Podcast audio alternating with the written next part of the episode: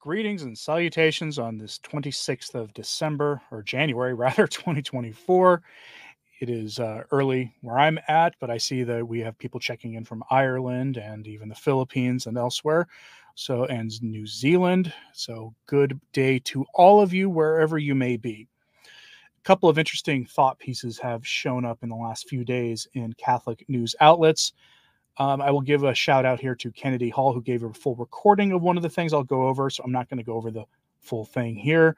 He's, I'm not going to read, just duplicate his labor. But if you want to, I suggest checking out Kennedy Hall's channel for his uh, coverage of this first article we're going to talk about here, which came to us from uh, 1 Peter 5.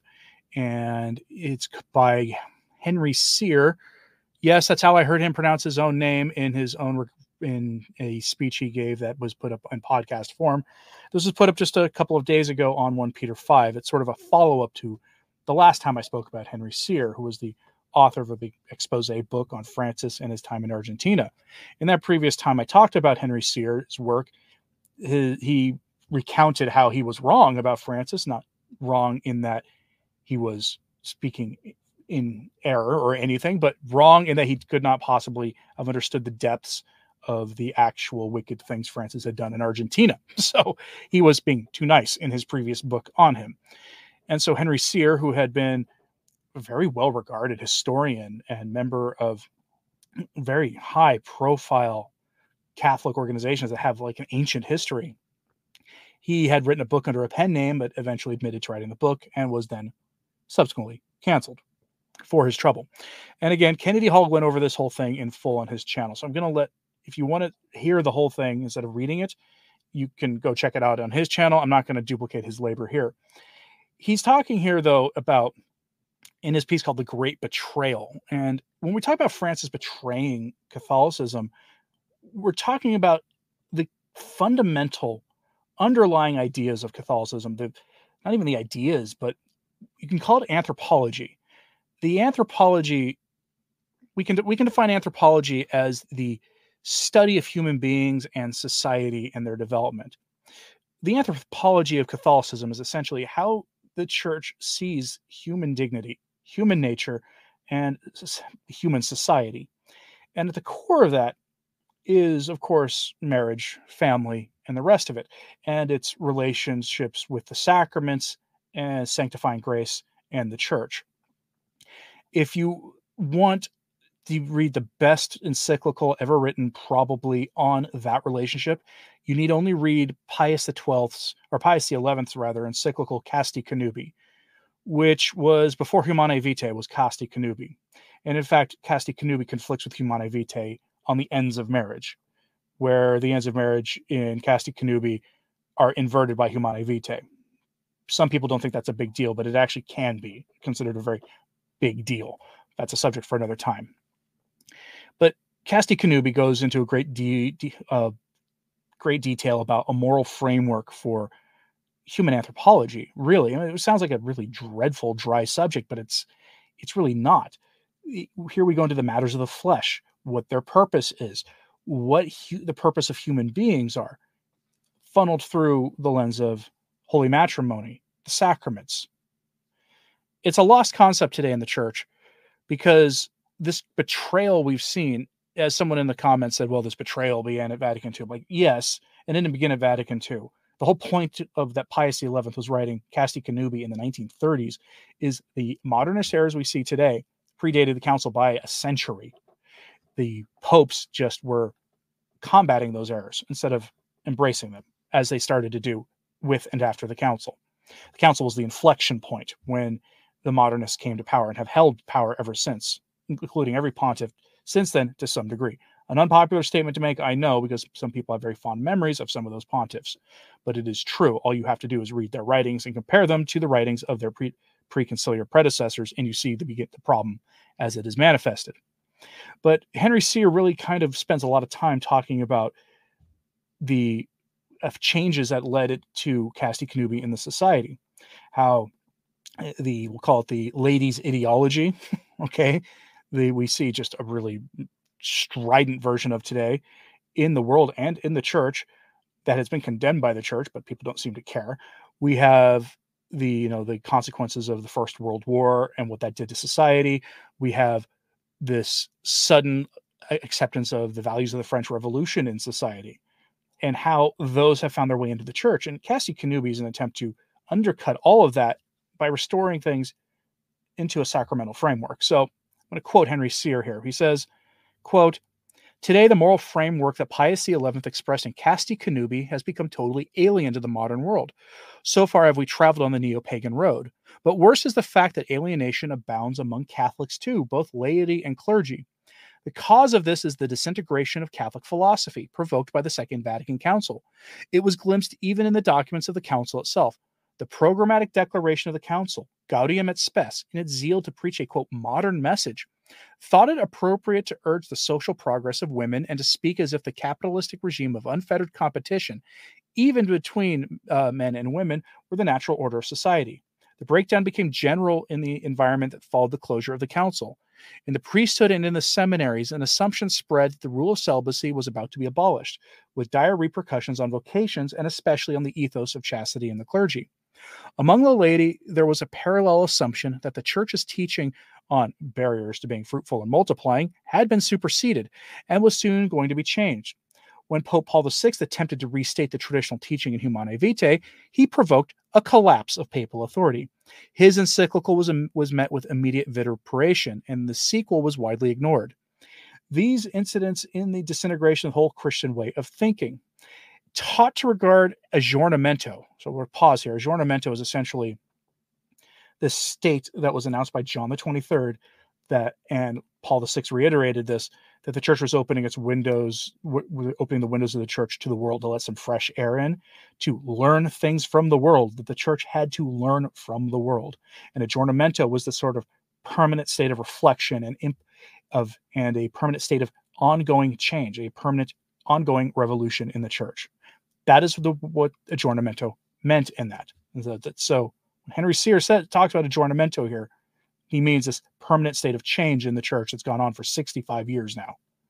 Quote, taught to regard aggiornamento as the new rule of faith, meaning permanent change as the rule, new rule of faith, Catholics surrendered to that ideology of human nature. The laws of morality of the flesh became to them isolated prescriptions which they no longer understood because they had lost touch with their philosophical foundation. There is therefore no hope of teaching the modern generation to understand Christian morality unless they free themselves from the categories of the modern world and replace them with the perennial philosophy of the church. End quote. So, what is this betrayal in the church? In our time, the there had before Francis there had been this like antagonism between the popes before him and the church before the council, which was you have this permanent state of change, but also this attempt to stay moored despite in a permanent state of change with what the church had always been historically and what the church had always taught historically. There's a hermeneutic of continuity. That's where that comes into play. You get this idea that the changes in the faith had to be understood and rooted in what the church always taught. And in practice, it was never the case.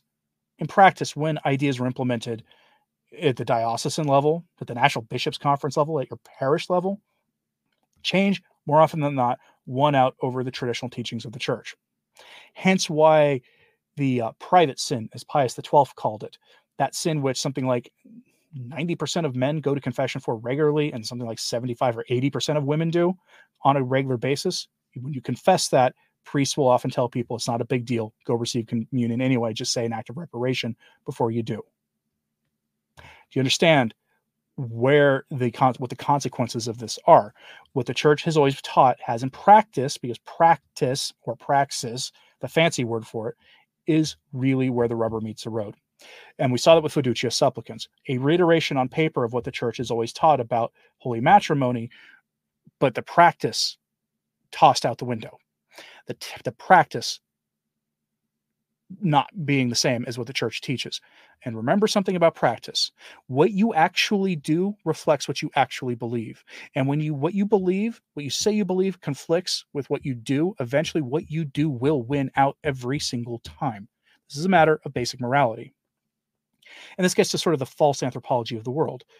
See, the world tells us that we are essentially atomized individuals it's sort of like a solipsism. Solipsism is this philosoph- it's, it's this philosophical error that basically tells you that the world revolves around you, that you are the only thing you know that can be verified to be real. So solipsism is essentially the world revolving revolves around you, a soft form of solipsism, as opposed to the absolute just ridiculous version of literally believing you're the only thing that's real. A lot of the world tells us today essentially to live as if we are like a soft solipsist, meaning we believe the world revolves around us. The only thing that matters is our pursuit of self interest, whether that's wealth, pleasure, the emphasis on the ego, what have you, that the is the only thing that matters. In that understanding, the family plays no central role in the conception, hence why family can be defined in any way we want. And we've seen this with how they've changed the meaning of that word. And suddenly now you see have people treat their pets as family, which is kind of odd and does not fit a Christian anthropology in the slightest. It doesn't fit a Christian moral, moral framework at all. You see this with the expanding of your friends as to be considered into the family dynamic. Again, doesn't fit the traditional Christian worldview in the slightest. Not to say you shouldn't value your friends or your pets or whatever, you certainly should, the church has always taught us about the family and what the family means and what the family unit is. And so instead, we now see church officials adopting this false anthropology. And when we see that, there's enormous consequences. So, for instance, we see the Vatican and Vatican officials have expanded the concept of family to include the secular concepts of it. I there were stories that I passed over, really talking about in the last few months about the Vatican and Vatican officials talking about you know this expanded notion of family because by itself they were isolated and kind of cringy but that was about it. It wasn't that big of a deal until you put it all together with fiducia supplicans and this is where that document comes in. Fiducia supplicans re- represents a false anthropology. It's specifically for those in irregular situations. Of course you the james martin sin is part of that as well obviously and rightly people have focused on it but the irregular situations the divorced and remarried, the, everybody covered by Amoris Laetitia, which is what makes this document possible, are part of that false anthropology. And it's worth noting that it is this false anthropology that Francis has adopted with the help of Tucho Fernandez, who himself ghost wrote numerous writings of Francis, including at least Amoris Laetitia, but likely his handprints, fingerprints were all, all over there because we've learned recently that Fernandez has long been for, uh, Francis's personal theologian even when he wasn't the prefect for, for the dicastery for the doctrine of the faith. So, when talking about this anthropology, consider the words of Fulton Sheen, where he's talking here about the creed. Quote, We fit a creed to the way we live, rather than the way we live to a creed. We suit religion to our actions rather than actions to religion. We try to keep religion on a speculative basis in order to avoid moral reproaches on our conduct. We sit at the piano of life and insist that every note we strike is right because we struck it. We justify want of faith by saying, I don't go to church, but I am better than those who do. End quote. And that is the false anthropology of the world. That is the false anthropology that's in the church now. And I'll say in the church with quotes because when we're talking about heresy, heresy separates you from the body of Christ. A manifest heretic, someone who is publicly a heretic, has removed themselves from the church. And therein lies the problem when you start talking about the legitimacy of various pontiffs and bishops and things is there's no process for really figuring out formally and removing people from offices in the church. There's just no mechanism for it. But the teaching on heresy still stands. It's a mortal sin, one that if you are knowingly engaging in public heresy, you have removed yourself from the church. And The document is as Henry Sire says in that article that I started with, manifestly heretic, heretical. It is manifestly heretical. Now, this false anthropology of the world rests on this concept of human dignity. And I, I can never say this without laughing, but it is in, I believe, Gaudium et Spes, the Vatican II document that claims that we have a better understanding of human dignity now than any time in the church's history.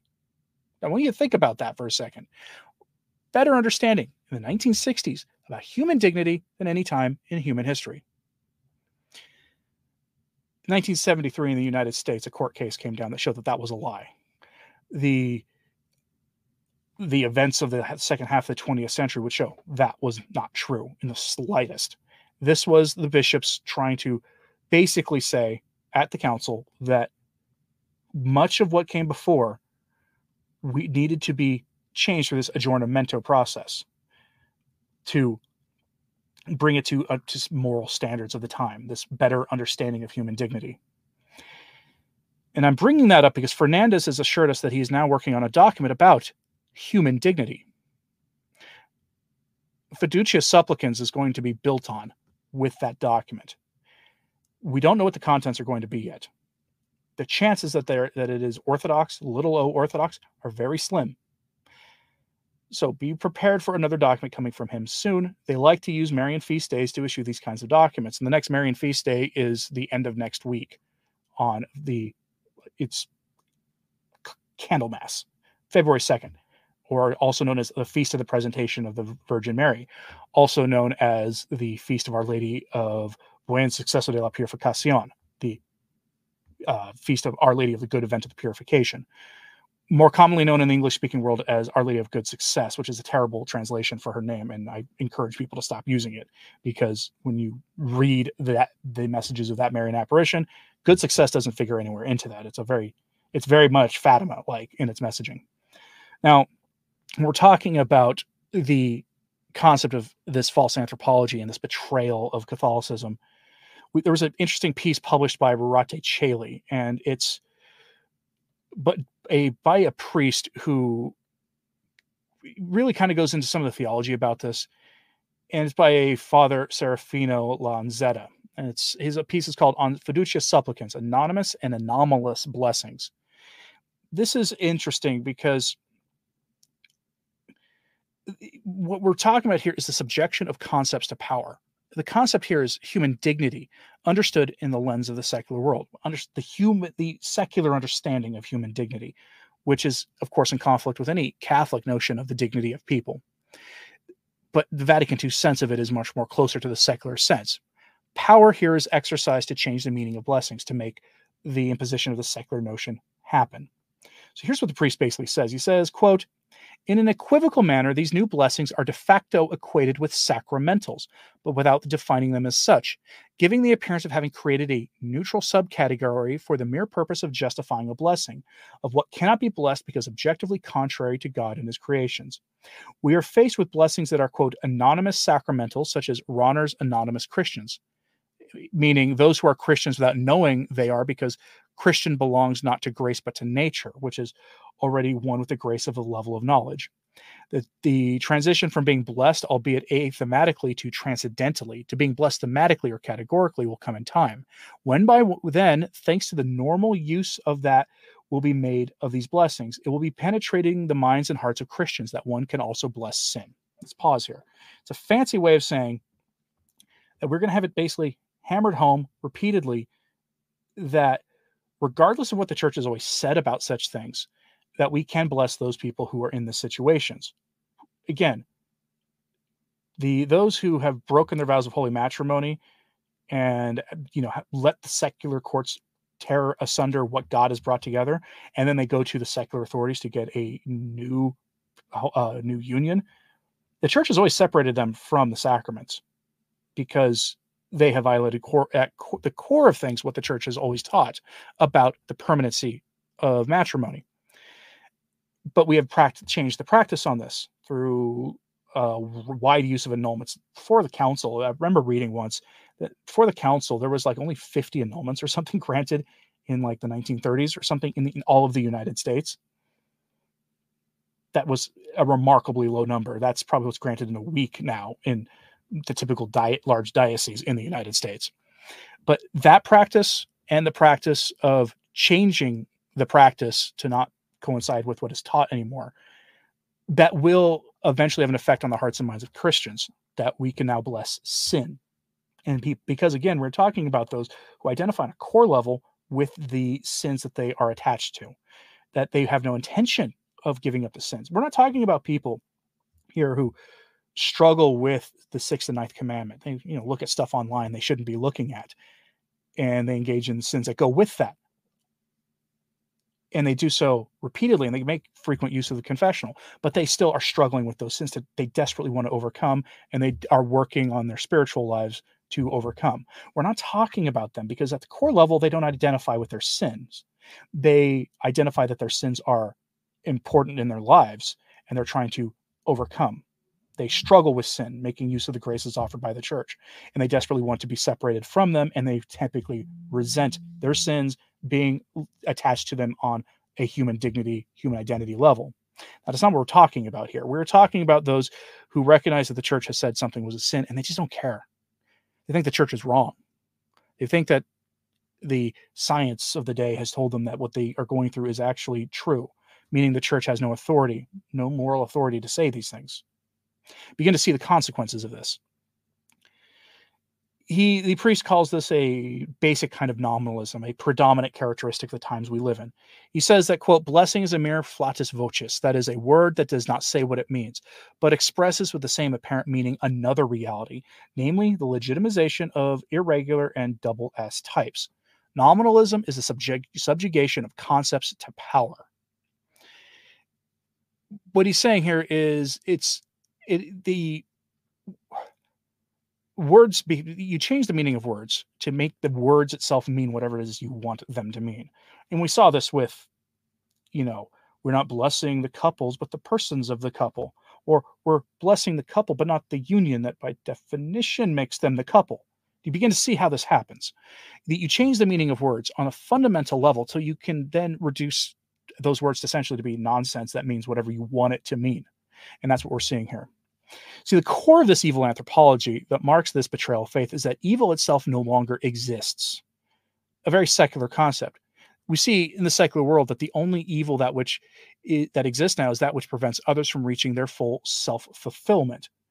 In the church, the only evil that exists anymore officially, and I'll say in the church in quotes again here, and the only thing not worthy of mercy is rigidity, this clinging to the old faith, to the old moral standards of the faith. The priest in that Rorate Caeli piece points to this as one dire consequence of the new anthropology in the church. Here he says, quote, What is the real problem at stake? With pleasant surprise, several episcopates, especially the peripheries, are declaring their clear rejection of the document.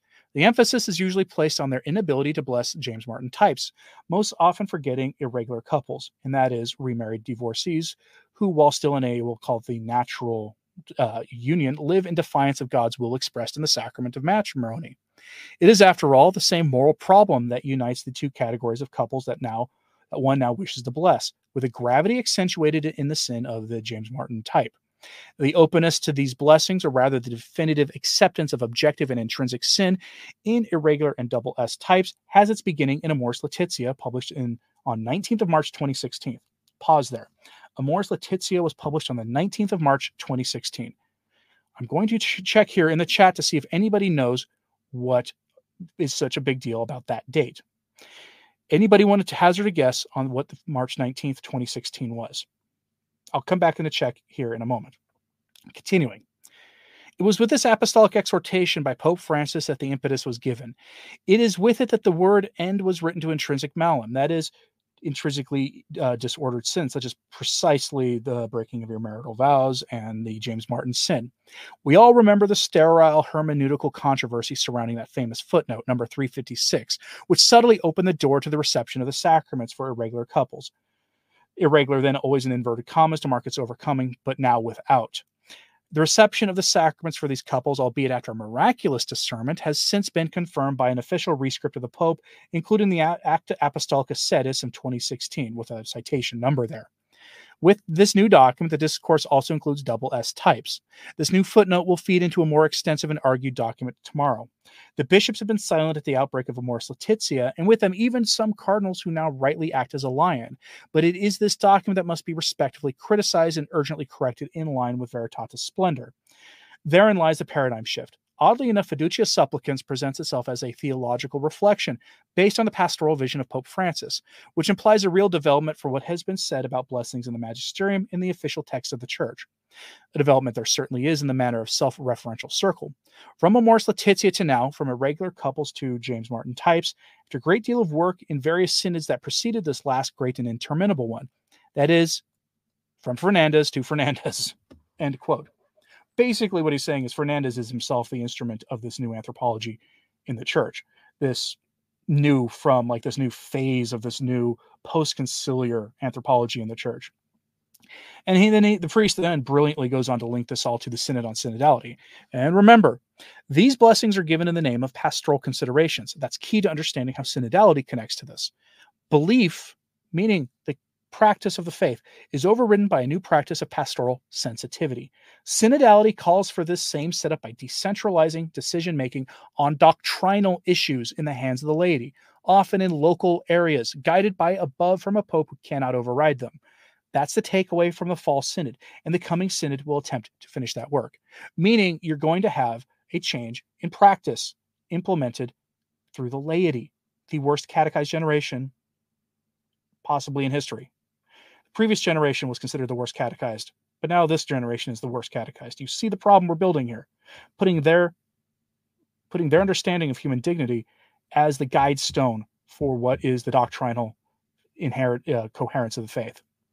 For so for those of you, Dr. Obvious, yep, people are noticing what um, March 19th was, the feast day of St. Joseph. Do you understand why a promulgation of Amoris Laetitia on the feast day of St. Joseph is diabolical? I wish I'd known that before. I want to thank the priest who wrote that for pointing that out to us. I've done one video already on all the Pachamama related things the Vatican did and how those weirdly lined up with Marian feast days and with the, except for St. Francis of Assisi, of course. But then uh, you get Traditionis Custodes on the Feast of Our, Our, Lady of Mount Carmel and Amoris Laetitia on the Feast of St. Joseph.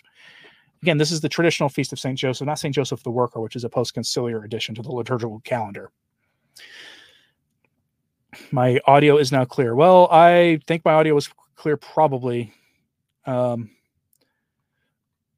beforehand, but I don't know because that's the first I've seen anybody com- uh, say anything about it. But I'm curious what you think about this. Do you see this this new betrayal and what we're seeing going on? This further implementing this pre this secular notion of human dignity as sort of the driving impetus between uh, what we're seeing, all in the name of sort of a pastoral sensitivity. You see, of course, the formal teaching acknowledged in writing, but then the practice completely upends the the, the formal teaching. You, that's what these blessings are about, and it builds on Amoris Laetitia. And Amoris Laetitia itself builds on these statements about human dignity from Vatican II, and this con- this concept of per- permanent, ongoing change in the church. We are so used to things in the church changing on a constant basis as uh, Henry Sire said in that initial article that I, I quoted from that when another change comes down the line, most of the time it's not like, what, how can they change things? That's not our reaction anymore. It's all, oh, great. Let's see how bad this is going to be. Because this has been going on for decades. It's just become so openly opposed to any understanding of the faith that we have had beforehand that people recognize it for what it is now. When beforehand, at least there was this sort of hermeneutic of continuity attempt to try to put the two together. But it's worth remembering that in the aftermath of Traditionis Custodes, Francis let something slip, as did all of his sort of lieutenants in this, that the traditional liturgy, and by extension the traditional practices of the faith, no longer they no longer are compatible with the ecclesiology of the church. Ecclesiology is just a, the theology of the church, its being and its purpose meaning the way the the way the faithful worshipped going back to apostolic times that developed organically from the times of the apostles to 1962 no longer was fitting with the church in the post-conciliar era and that on the hermeneutic of continuity francis never explicitly said the hermeneutic of continuity is gone but he basically said the hermeneutic of continuity is gone any attempt to see things in any way other than in his majest his magisterial interpretation was now gone. And that's why you started seeing memes popping up everywhere of the hermeneutic of continuity. You know, the hermeneutic of continuity horse with big RIP on it. It's because even that was done away with. We now are living in the age of permanent aggiornamento openly, this ongoing revolution in the church. I want to see what others are saying are in the in the trap or in the live chat. We're seeing linguistic contortion of changing the meaning of words using this practice. Tradition means true, and new means false. I mean, it's almost. I remember what I. There was a reason that I went a year going over um, St. Vincent of Lerins' work, The Commonitory. There's a through line in that work. He's a doctor of the church, and he wrote in a remarkably clear way that we are to reject new things in the faith, innovations. Some would say he would be opposed to the rosary, not so much. The Hail Mary prayer is right out of scripture, and you can find prayers to Our Lady going back to the first century. We found evidence that there was prayers to Our Lady and to the saints in heaven in the first century. We mean when he says new things, he means things that conflict with what the church teaches, novelties. And Fiducia Supplicans, Amoris Laetitia, Gaudium et Spes, some of these other things going back 60 years obviously conflict with the, with the faith.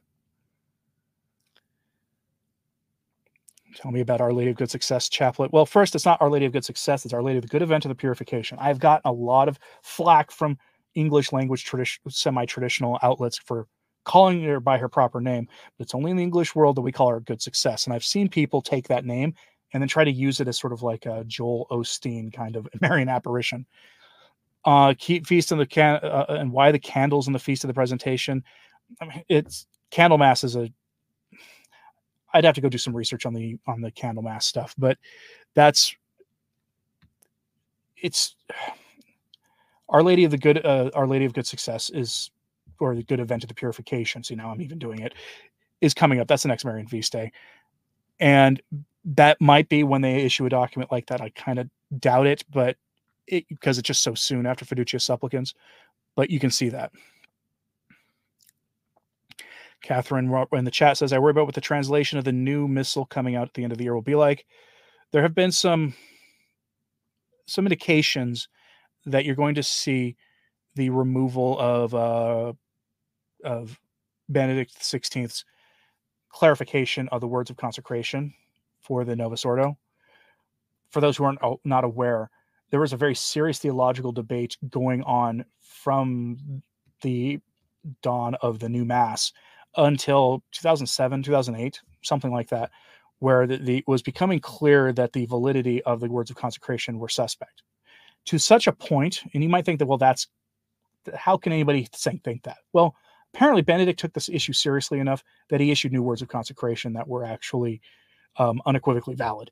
so again, this was a part of the problem with this. We live in a good day. We live in a day where good is called evil and evil good, and that's kind of this false anthropology of the world that we were talking about earlier, where evil is called good and good is called evil uh, Damien, I'm pretty sure the SSPX, it's lay associations that own most of their properties. Yes, the SSPX have some of their own properties, but it's uh, there's there are some lay associations that own those properties, which actually works to the benefit of the society to keeps them even more protected in case somebody tries to come after them. Um, let's see.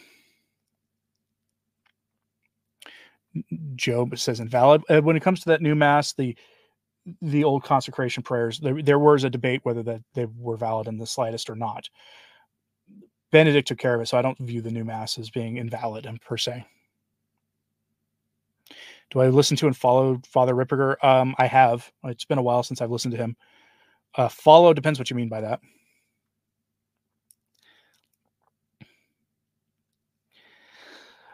Uh, Damien, I will respectfully disagree. I do take issue with the title of Our Lady of Good Success because it does conflict with literally the the wishes of the people of the sisters who who maintain that order, who uh, that the actual facilities there in Quito, Ecuador. Anthony Abbott is spreading fake news. I have no guest on Monday, so I don't know what you're talking about. Yeah, on his show, he was spreading some rumor that I'm having a Hollywood person on my channel on Monday. I will be doing a, a news thing Monday morning, almost certainly. Dr. Obvious says use the pre 55 missal for Good Friday prayers. Well, if you can, my FSSP parish does not. Uh, uh, some do. We have any final comments or thoughts in the chat because we have uh, this this false anthropology topic in the church is pretty complicated. And I try to present it in a just an accessible way for people as best as I could, but it is a complicated topic.